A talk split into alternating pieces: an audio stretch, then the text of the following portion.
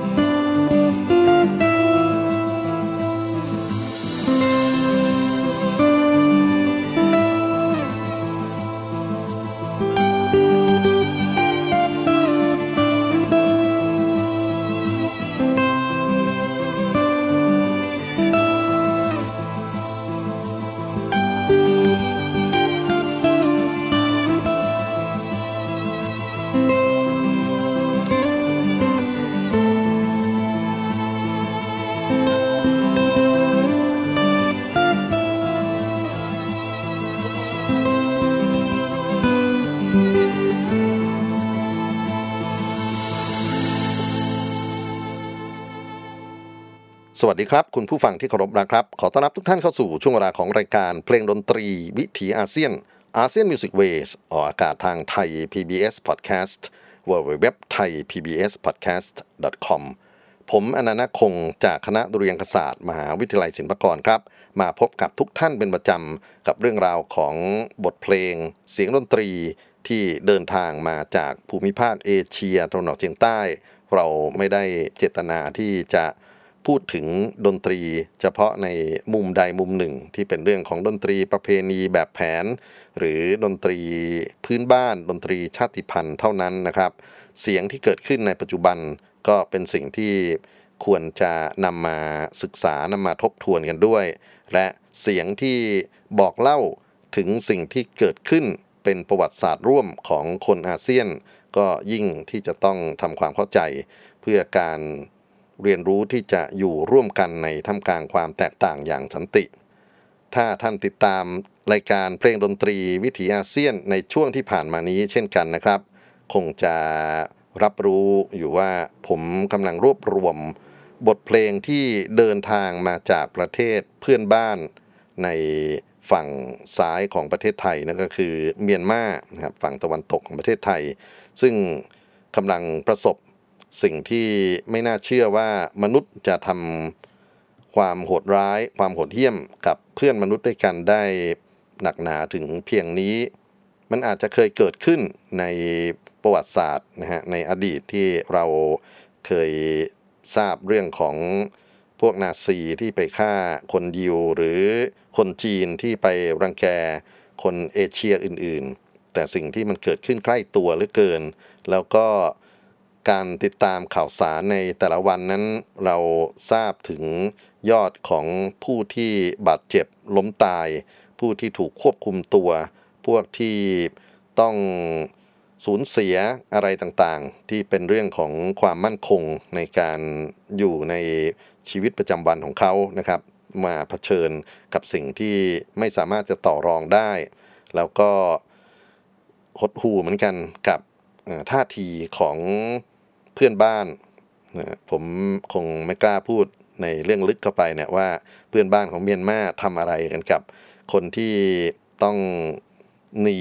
ความโหดเหี้ยมความตายนะครับ ที่ถูกหยิบยื่นโดยกฎหมายหรือกฎเผด็จการเนี่ยนะครับ แล้วก็ทำให้เขาต้องมีทางเลือกไม่มาก แล้วก็เพื่อนบ้านของเขาก็ไม่ได้ช่วยดูแลอะไรอย่างจริงจังเท่าไหร่ ผมทำรายการมาหลายเอพิโซดแล้วนะครับ แล้วผมก็คิดว่าทุกครั้งที่เอาบทเพลงที่เลือกมาเปิดให้ท่านฟังเนี่ย พอจัดรายการเสร็จ ก็รู้สึกเศร้ารู้สึกหดหู่แล้วก็อยากจะเลิกนะฮะอยากจะเลิกพูดถึงเพลงเหล่านี้ แต่มันหยุดไม่ได้ เพราะว่าคิดว่าหน้าที่หนึ่งสำนึกของความเป็นนักมนุษยวิทยาดนตรี ผมเรียนรู้เรื่องราวของการศึกษาดนตรีของเพื่อนมนุษย์ เพื่อที่จะทำความเข้าใจเขา แล้วก็หยิบยื่นในสิ่งที่พอที่จะช่วยได้ในมุมของนักวิชาการนะครับ มาสู่สังคม เพราะฉะนั้นก็คงต้องทนกับความเจ็บปวดและจิตตกในการทำงานทุกครั้งต่อไปหดหูจริง ๆ นะฮะ ผมเริ่มต้นวันนี้ด้วยบทเพลงที่เคยเปิดกันมาบ้างแล้วในเวอร์ชั่นของเสียงขับร้องนะครับ แต่ว่าวันนี้เป็นการบรรเลงดนตรีใช้กีตาร์ซึ่งเป็นเสียงที่ส่งมาจากประเทศใกล้ๆพม่า คือประเทศอินเดียนะครับ จากรัฐมิโซรัม นักดนตรี ที่บรรเลงกีตาร์นั้นก็เป็นร็อกเกอร์นะครับที่เธอมีความรู้สึกเจ็บปวดรวดร้าวไปกับชะตากรรมของเพื่อนบ้าน แล้วก็ได้บรรเลงบทเพลงนี้นะครับออกมานะครับเขาคือทานบาวิฟานะครับเป็นนักกีตาร์ชาวมิโซรัม มิโซรัมเป็นหนึ่งในรัฐทางฝั่งตะวันออกไกลๆเลยนะครับของอินเดีย แล้วก็ผู้คนมีเชื้อสายที่ใกล้เคียงกันกับคนเมียนมานะครับ แล้วก็ณปัจจุบันก็เป็นที่พักของบรรดาผู้ลี้ภัยที่ข้ามไปในฝั่งมิโซรัมนั้นมีท่าทีว่าจะได้รับการต้อนรับมากกว่าฝั่งของไทยแลนด์ศิลปินมิโซรัมนอกจากทังกาบิวาที่บรรเลงกบา เจมูแห่งกบาบาเจมู สักครู่นี้ก็มีอีกหลายคนนะครับที่เขาส่งเสียงกันมาต่อเนื่องมาหลายสัปดาห์แล้ว ผมเคยเอาเสียงของริเบคก้าไซมาวีนะครับนักร้องหญิงที่ร้องเพลงทั้งภาษาเมียนมาอุทิศให้กับคนเมียนมา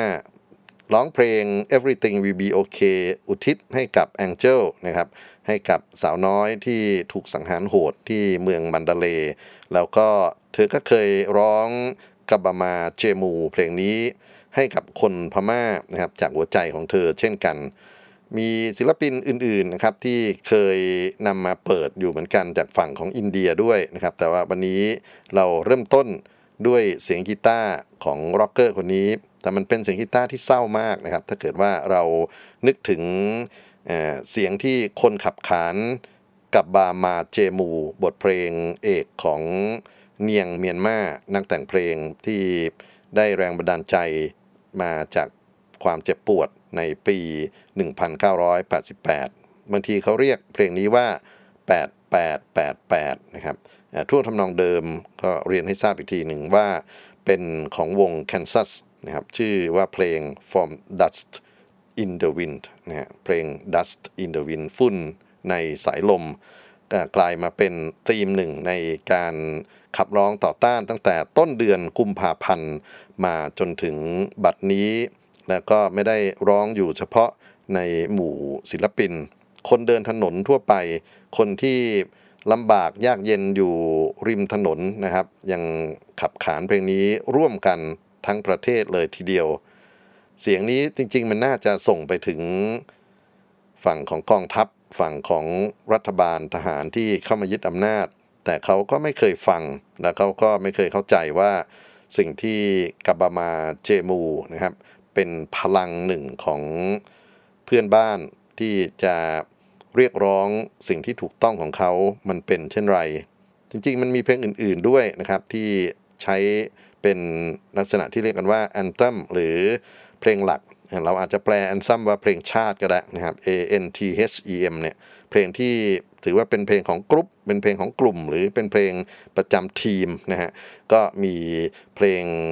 อื่นๆที่ก็เคยเปิดเหมือนกันคือทเวดิซ่านะครับหรือบทเพลงอายายจี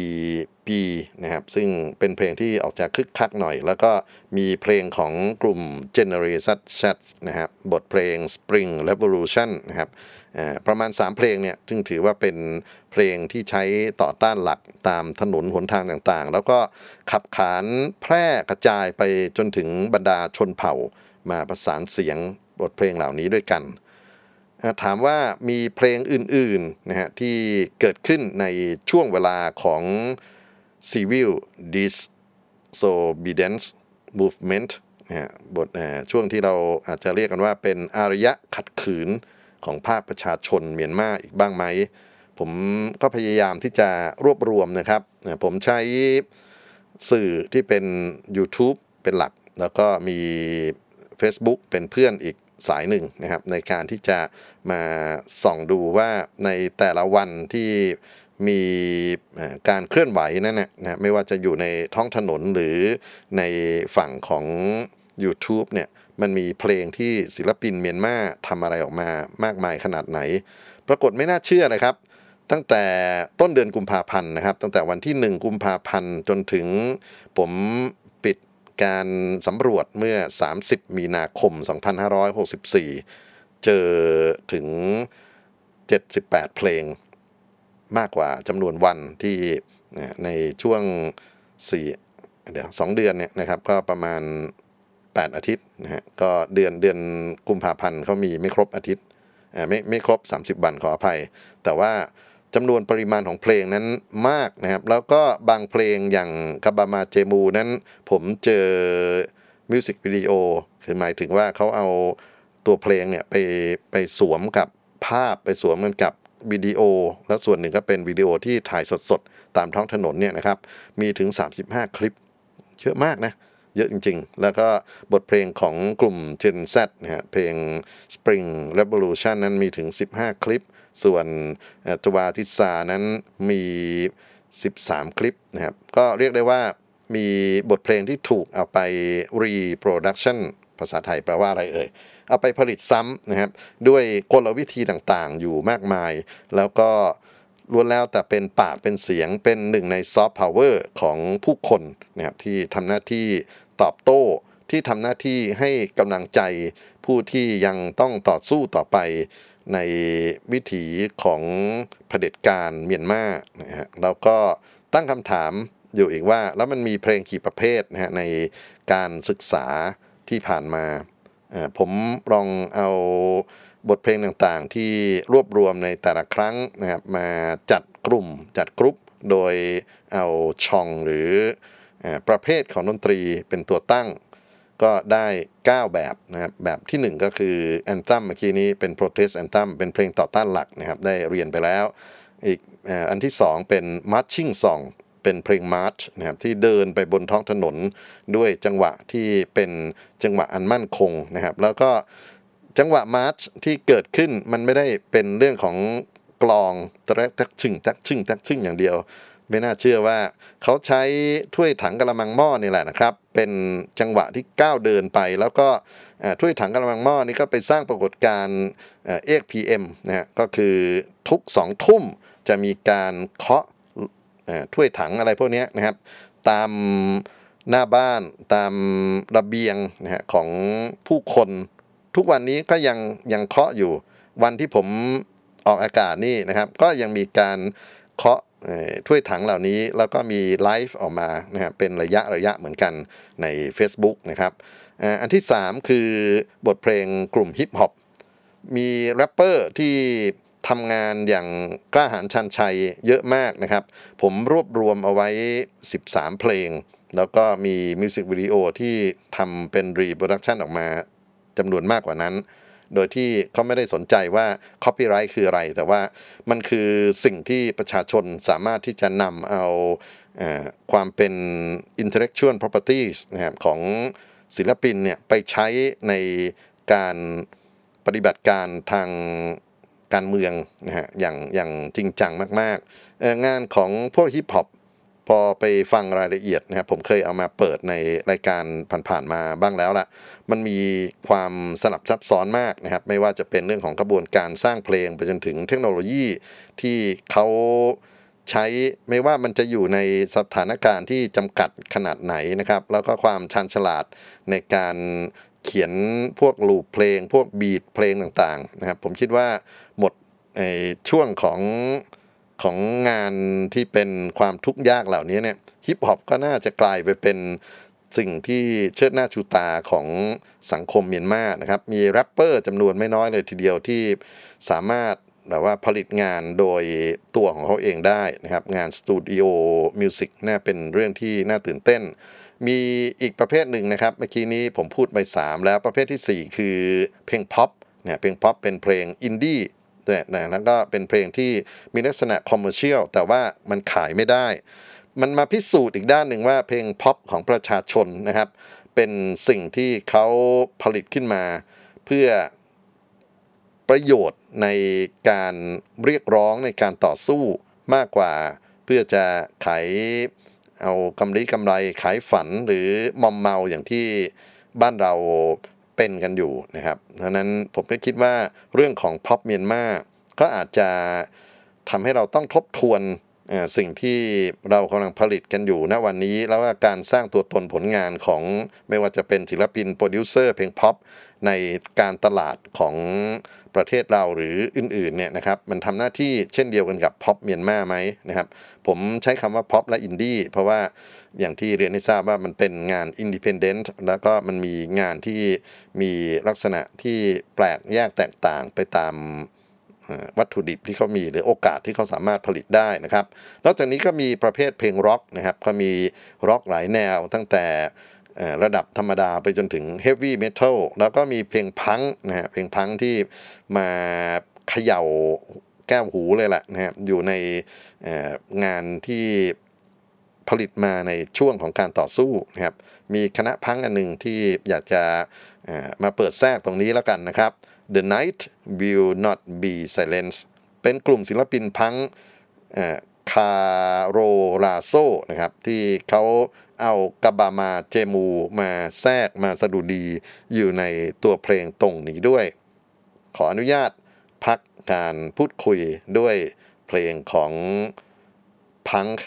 พม่านะครับคาเซโรลาโซ The night will not be silenced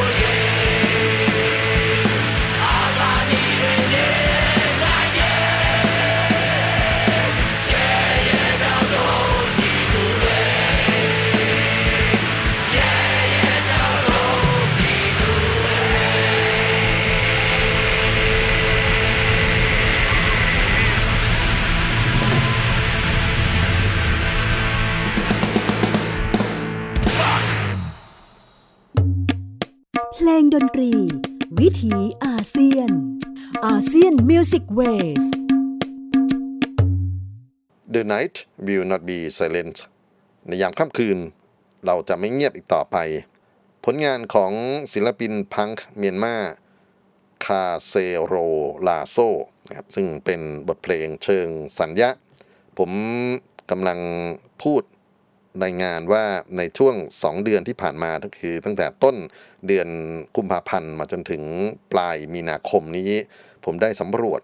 ความหลากหลายของ บทเพลงที่เพื่อนบ้านเมียนมาใช้ในการ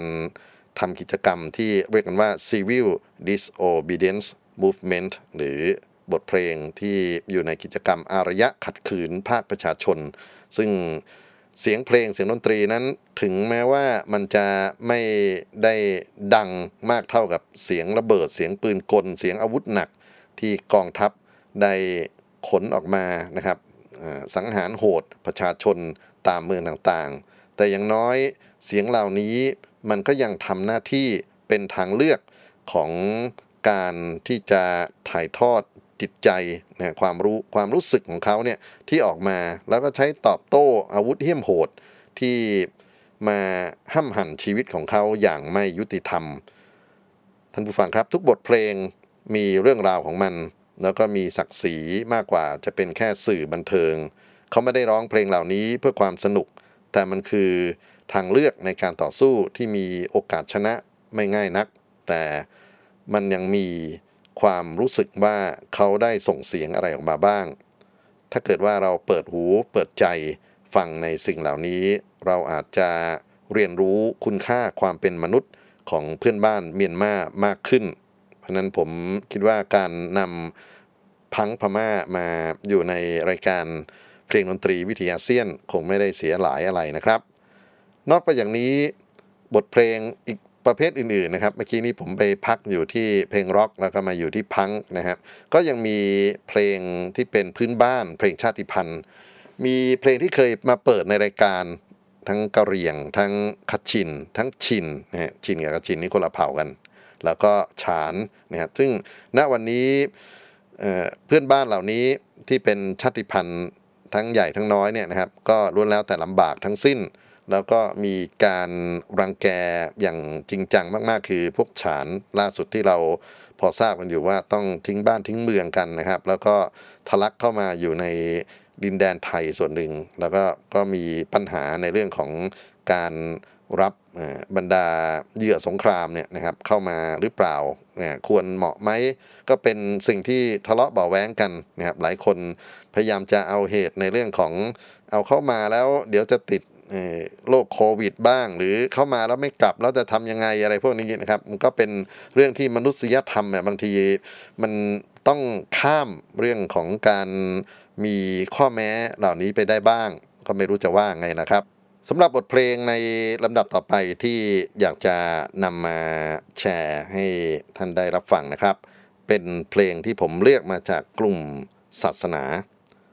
ในพม่านั้นถึงจะมีพุทธศาสนาเป็นศาสนาหลัก แล้วก็พระเถระต่างๆ พระสงฆ์พระคุณเจ้าได้ทำหน้าที่เคียงบ่าเคียงไหลไปกับบรรดา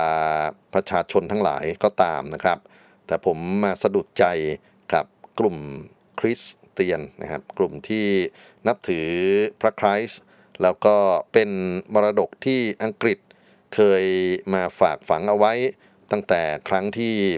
มีการถือครองอาณานิคมนะคงจะทราบกันดีอยู่ว่าครั้งหนึ่งร้อยกว่าปีที่แล้ว เมียนมาเคยตกอยู่ใต้การปกครองระบบต่างๆ ที่อังกฤษพยายามที่จะจัดระเบียบคนในโลกนะครับ แล้วก็ ศาสนาที่มาฝากเอาไว้นั้น มันกลายมาเป็นส่วนหนึ่งที่กลายมาเป็นทางเลือกและเป็นทางออกที่บรรดาศาสนิกของชุมชนคริสต์ในเมียนมานะครับได้ใช้ดนตรีที่มีความงดงาม แล้วก็มีความคิดที่ลึกซึ้งมากๆเนี่ยในการสื่อสารไปกับฝั่งของฆาตกร หลายเพลงไม่ได้แต่งให้กับประชาชนฟังอย่างเดียว แต่ว่าเผื่อแผ่ไปยังฝั่งของทหาร ให้เขาได้รู้สึกในบาป ได้รู้สึกในสิ่งที่เขากระทำลงไปด้วย ผมประทับใจหนึ่งในเพลงที่ผมบันทึกมานะครับ จากการเทศนาของไม่รู้ว่าจะใช้คำว่าเป็นพระในระดับไหนก็คือคำว่า pastor เนี่ยนะครับ แล้วก็ท่าน เป็นลูกผสม ผมเข้าใจว่าน่าจะเป็นเมียนมาผสมจีนนะครับ เท่าที่ดูใน YouTube ดูหน้าตาของท่านนะครับก็ไม่ใช่หน้าตาพื้นเมืองมากเท่าไหร่นัก แล้วก็ท่านมีเปียโน accom ท่าน accompaniment คือการบรรเลงประกอบการเทศนาธรรม บทที่ท่านได้เอื้อนเอ่ยนั้นเป็นการสื่อสารไปยังกองทัพ สื่อสารไปยังฝั่งของเผด็จการทหารนะครับบทท่านใช้คำว่า military coup inside Myanmar the crackdown 2021 แค่ขึ้นต้นก็ประทับใจแล้วนะครับ ท่านพูดถึงตัวท่านเองเกิดเมื่อปี 1988 ปีเดียวกันกับปีที่บรรดาทหารฆ่าประชาชนฆ่าผู้บริสุทธิ์จำนวนมากมาย จนกระทั่งมันกลายไปเป็น ความทรงจำประวัติศาสตร์ที่เจ็บปวดมาจนถึงณวันนี้นั่นแหละ และท่านก็เติบโตขึ้นมาในสังคมที่อยากจะสร้างความหวังใหม่ให้กับผู้คน โดยใช้ธรรมะ โดยใช้สิ่งที่พระผู้เป็นเจ้า ได้กำหนดเอาไว้นะครับ เป็นสื่อในการที่จะทำให้คนไม่ว่าจะอยู่ในศาสนาไหนๆก็ตาม ได้เห็นคุณค่าความดีงามของเพื่อนมนุษย์ บทที่ท่านได้พูดถึงนั้นน่าประทับใจมากนะครับ เพราะฉะนั้นก็อยากจะเอามาเปิดให้ท่านทั้งหลายได้ฟัง คงไม่ว่าอะไรนะครับ เพราะว่าก่อนหน้านี้เราฟังพังกันไปแล้วนะเป็นปีศาจมาขู่ตะคอกตะโกนอะไรต่างๆไปแล้วคราวนี้ฟังฝั่งของพระผู้เป็นเจ้ากันบ้างนะครับหลวงพ่อแวนเหรียญชูกับบทเทศนาแก่บรรดาฆาตกร และมีเสียงเป็นโนประกอบขอเชิญรับฟังครับ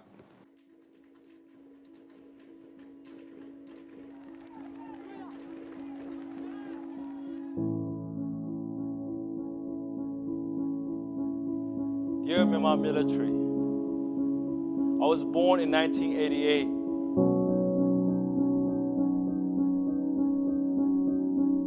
The year that you slaughtered thousands of innocent students who fought for democracy. Growing up, all I heard was the horrible things you have done to the people in the name of authority. You said only 350 were killed, but in reality, it was thousands of brilliant young minds who dared to stand up against how you turned the country to be one of the poorest countries. Do you think the people have forgotten? Their blood demands justice. I was fortunate enough to escape the country in 2004. I was always the first Burmese person people have ever met. Going to school in America, I struggled. Why? Because in Myanmar, we were never allowed to think for ourselves. There I was in American college trying to explain where Myanmar was. It was so big on the map, but it was so small in the eyes of the world. The people are so beautiful, and yet you painted us so ugly.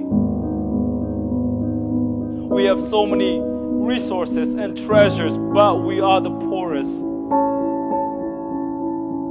In the midst of all this, Daw San Suu Kyi was a beacon of light that shined through the darkness you casted.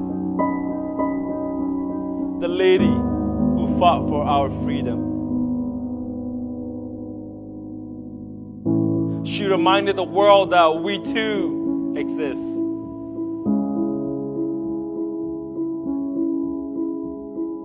In 2007, I saw the news of Saffron Revolution, where you kill and hurt your own religious leaders, the very ones that you worship. I felt so helpless and I was ashamed of identifying myself as someone who came from Myanmar.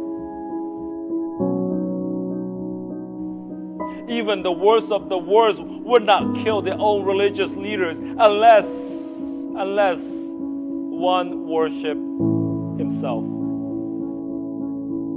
All you need to do was to lower the gas price and everyone could have gone home. You were thirsty for blood and money, so you let the country bleed again. Do you think people have forgotten?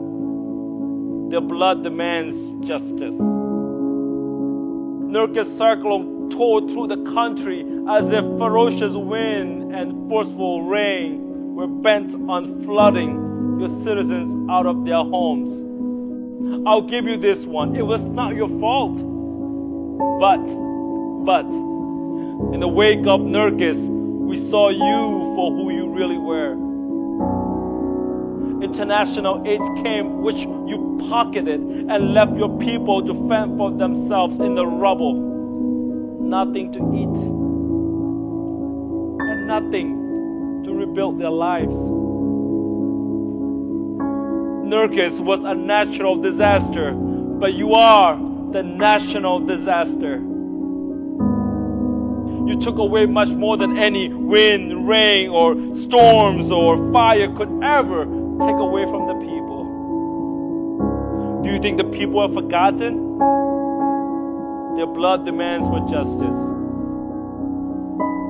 And yes, and yes, the world still remembers what you have done to the Rohingya people. No matter your excuses,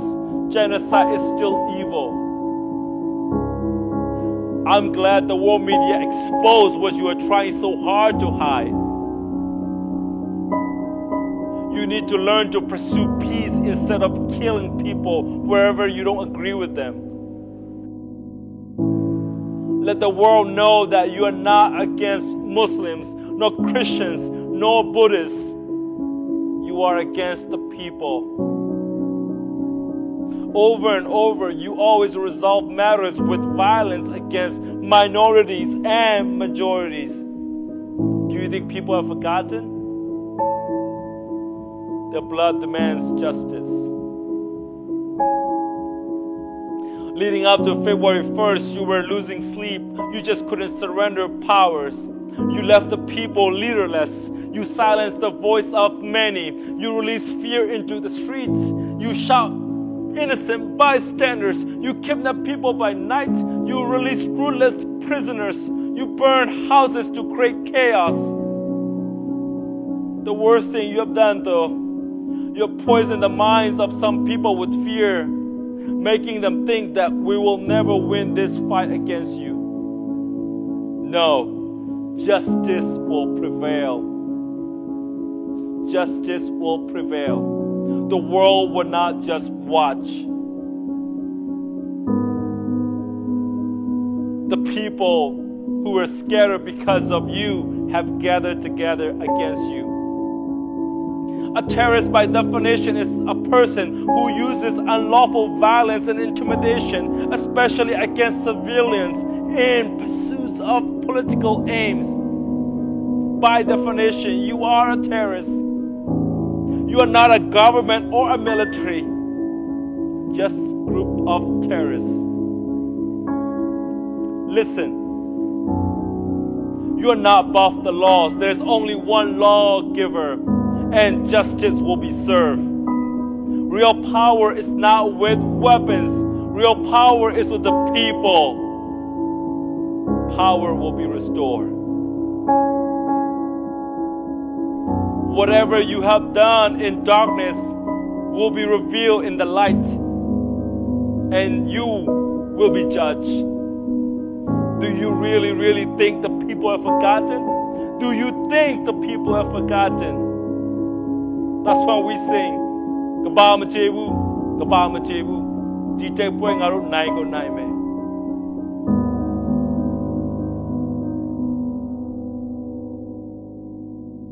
People may neither forget nor forgive you to the end of the world, but there is someone who is able. Even the worst of the worst can still be forgiven by the blood of Jesus Christ. Turn away from your sins and repent while there is time.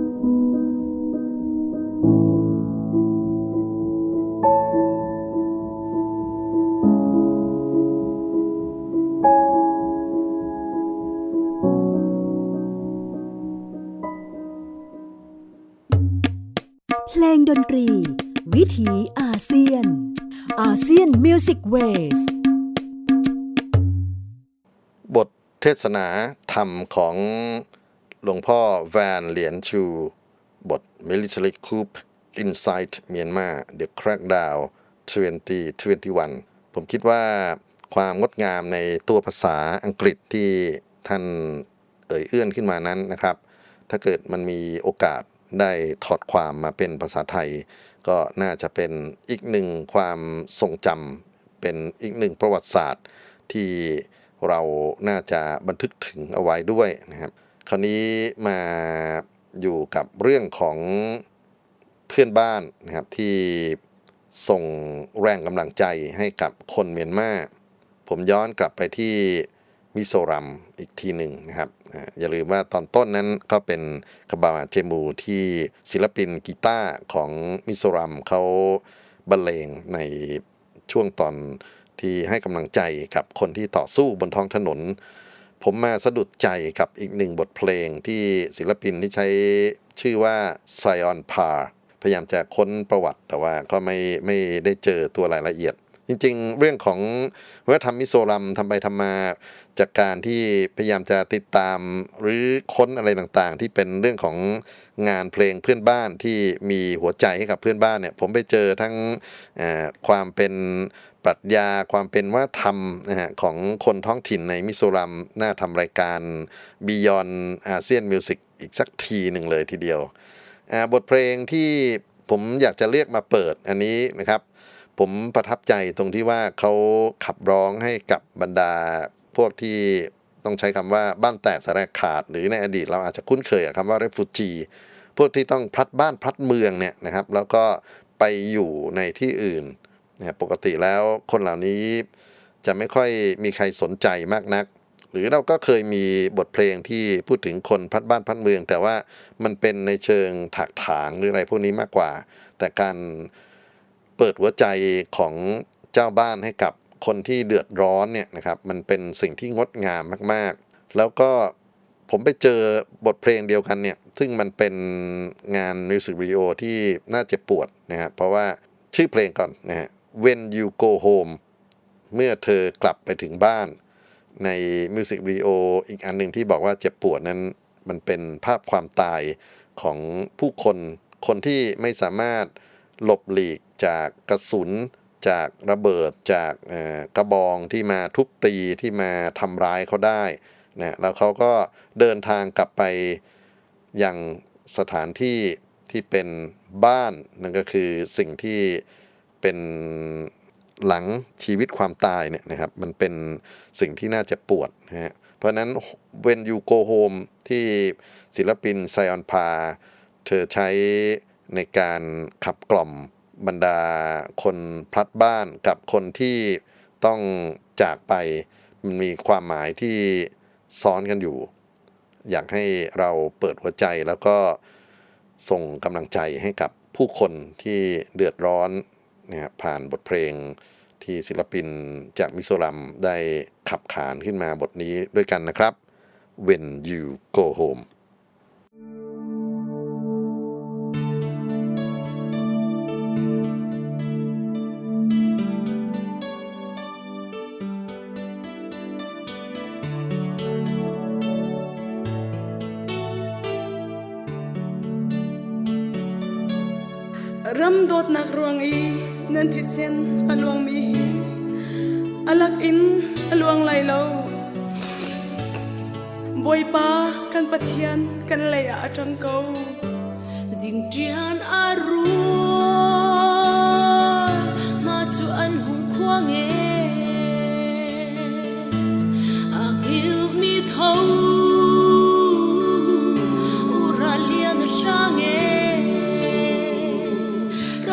Santo, Santo.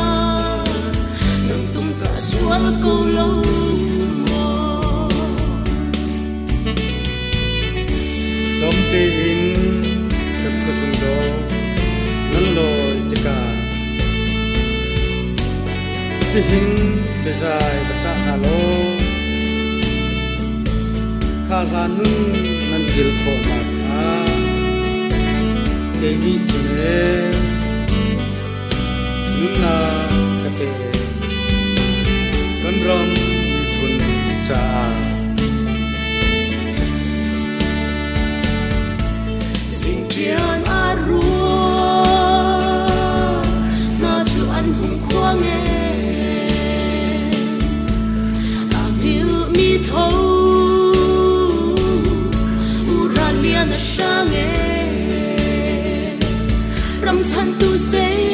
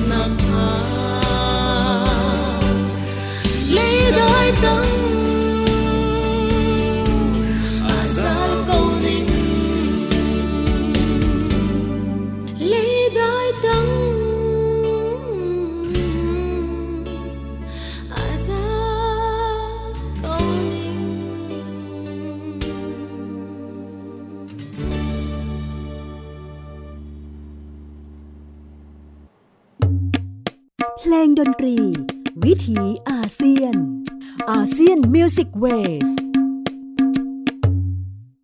When You Go Home เมื่อเธอกลับบ้าน บทเพลงที่แฝงไว้ทั้งสองนัยยะนะครับ ไม่ว่าจะเป็นเรื่องของการไว้อะไรผู้ที่จากไป และการปลอบประโลมหัวใจ ผู้ที่พลัดบ้านพลัดเมือง โดยเฉพาะกลุ่มของชาติพันธุ์ที่หลบหนีการปราบปรามอย่างรุนแรง เข้าไปอยู่ในเขตชายแดนของอินเดียนะครับโดยเฉพาะในมิโซรัมถ้าเกิดว่าท่าน ติดตามทางโซเชียลมีเดียเนี่ยตอนกลางคืนเขาจะล้อมวงกันจุดเทียน แล้วก็ภาวนา แล้วก็ร้องเพลง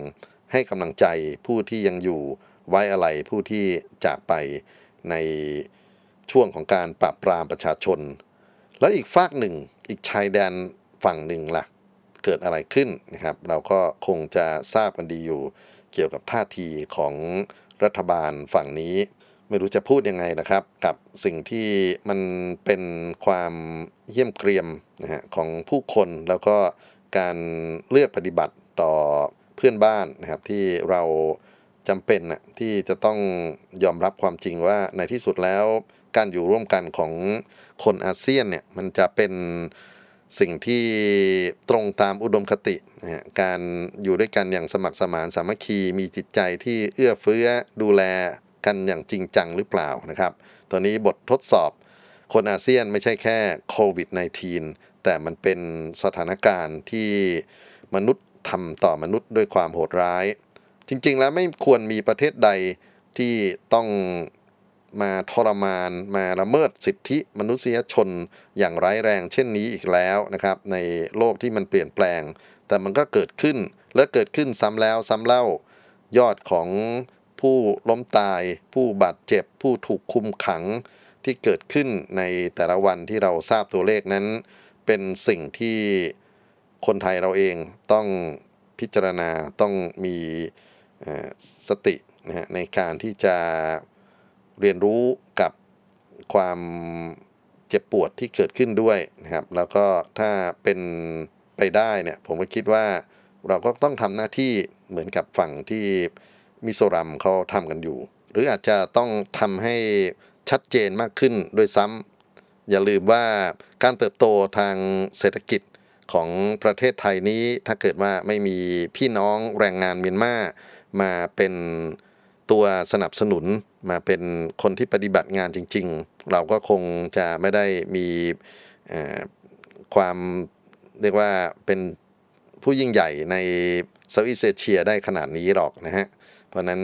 การตั้งข้อรังเกียจไม่ว่าจะเป็นเรื่องของมายาคติจากวิชาประวัติศาสตร์ เสียกรุง หรือไปจนถึงเรื่องของคนเมียนมาเอาโรคภัยไข้เจ็บมาทำให้ประเทศเราต้องล็อกดาวน์อีกหนหนึ่ง มันต้องมองข้ามเรื่องเหล่านี้ไปด้วยนะครับ มนุษยธรรมเป็นเรื่องใหญ่ ผมพยายามจะสำรวจดูนะว่าศิลปินดนตรีใน ฝากของพวกที่เคยมีหน้ามีตาหรือมีบทบาทหน้าที่ พวกที่เป็นเรียกว่าเซเลบของสังคมไทยเนี่ยนะครับ มีใครที่มีความรู้สึกมีบทบาทมีส่วนร่วมต่อการช่วยสนับสนุนเพื่อนบ้านเมียนมากันจริง ๆ บ้าง หายากจริง ๆ ครับ หายากเหลือเกิน ปรากฏว่าเป็นคนเล็กๆ น้อยๆนะครับ ที่มีอุปกรณ์ ที่สามารถที่จะส่งเสียงได้ ที่จะสามารถบันทึกได้ แล้วก็สามารถที่จะแชร์ผ่านโซเชียลมีเดียพื้นที่เล็กๆได้ แล้วก็ไม่ค่อยมีคนฟังเท่าไหร่ ผมก็เอา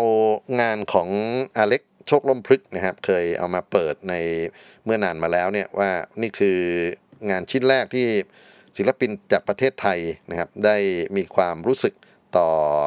การเคลื่อนไหวของเพื่อนบ้านเมียนมา ตอนนั้นอเล็กโชคล้มพลึก ศิลปินเสื้อแดงคนหนึ่งเนี่ยนะครับเขาเอาแฮชแท็กไม่สู้ก็อยู่อย่างไทยมาเป็นผลงานที่เผยแพร่ใน YouTube นะครับแล้วก็มีเสียงเคาะบรรดาหม้อไหชามอะไรต่างๆ นานาอยู่ในงานบันทึกด้วยนะครับอีกชิ้นหนึ่งที่เคยเอามาเปิดคือออนไลน์ What do you want นะครับจากศิลปินอาไททูลีนะครับซึ่งออกมาเพลงเดียวแล้วก็หายไปเลย พอมาเจอตอนหลังเนี่ยนะครับศิลปินที่นึกไม่ถึงเลยว่าเขาผลิตงานอย่างจริงจังมาก แล้วก็ทำงานต่อเนื่อง ไม่ว่าจะเป็นช่วงของข่าวคราวการสังหารแองเจลข่าวคราวของการแองเจลนั่นคือมยาจาซินนะครับที่เป็นขวัญใจของประชาชนฝั่งของมันดาเลที่ถูกสังหารโหดเนี่ยก็มีเพลง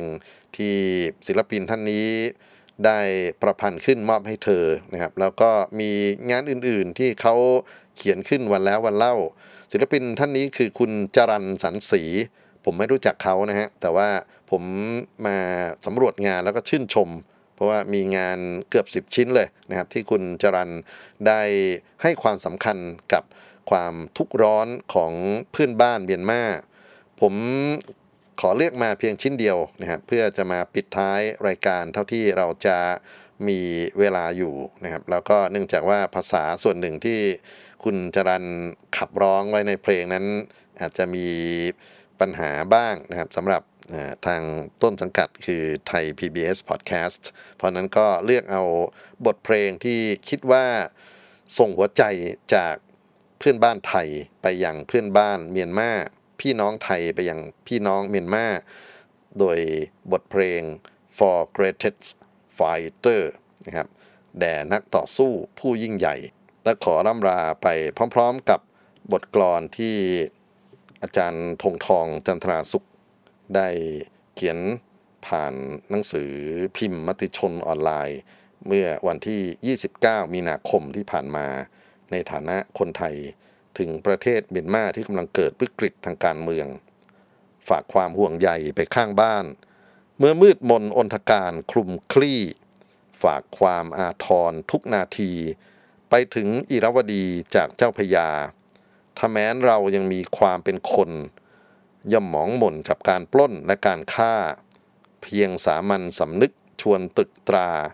หลั่งน้ำตาพร้อมฝากใจไปด้วยเอ่ย ถ้าแม้เรายังมีความเป็นคน ย่ำหมองหม่นกับการปล้นและการฆ่า เพียงสามัญสำนึก ชวนตรึกตรา หลั่งน้ำตา พร้อมฝากใจไปด้วยเอ่ยด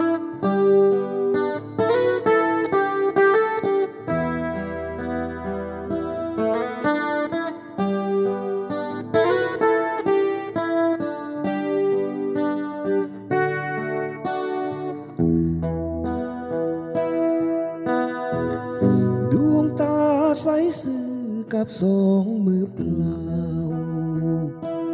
คนเมียนมา เขากล้าออกไปเผชิญ ทหารมามา มันชั่วช้า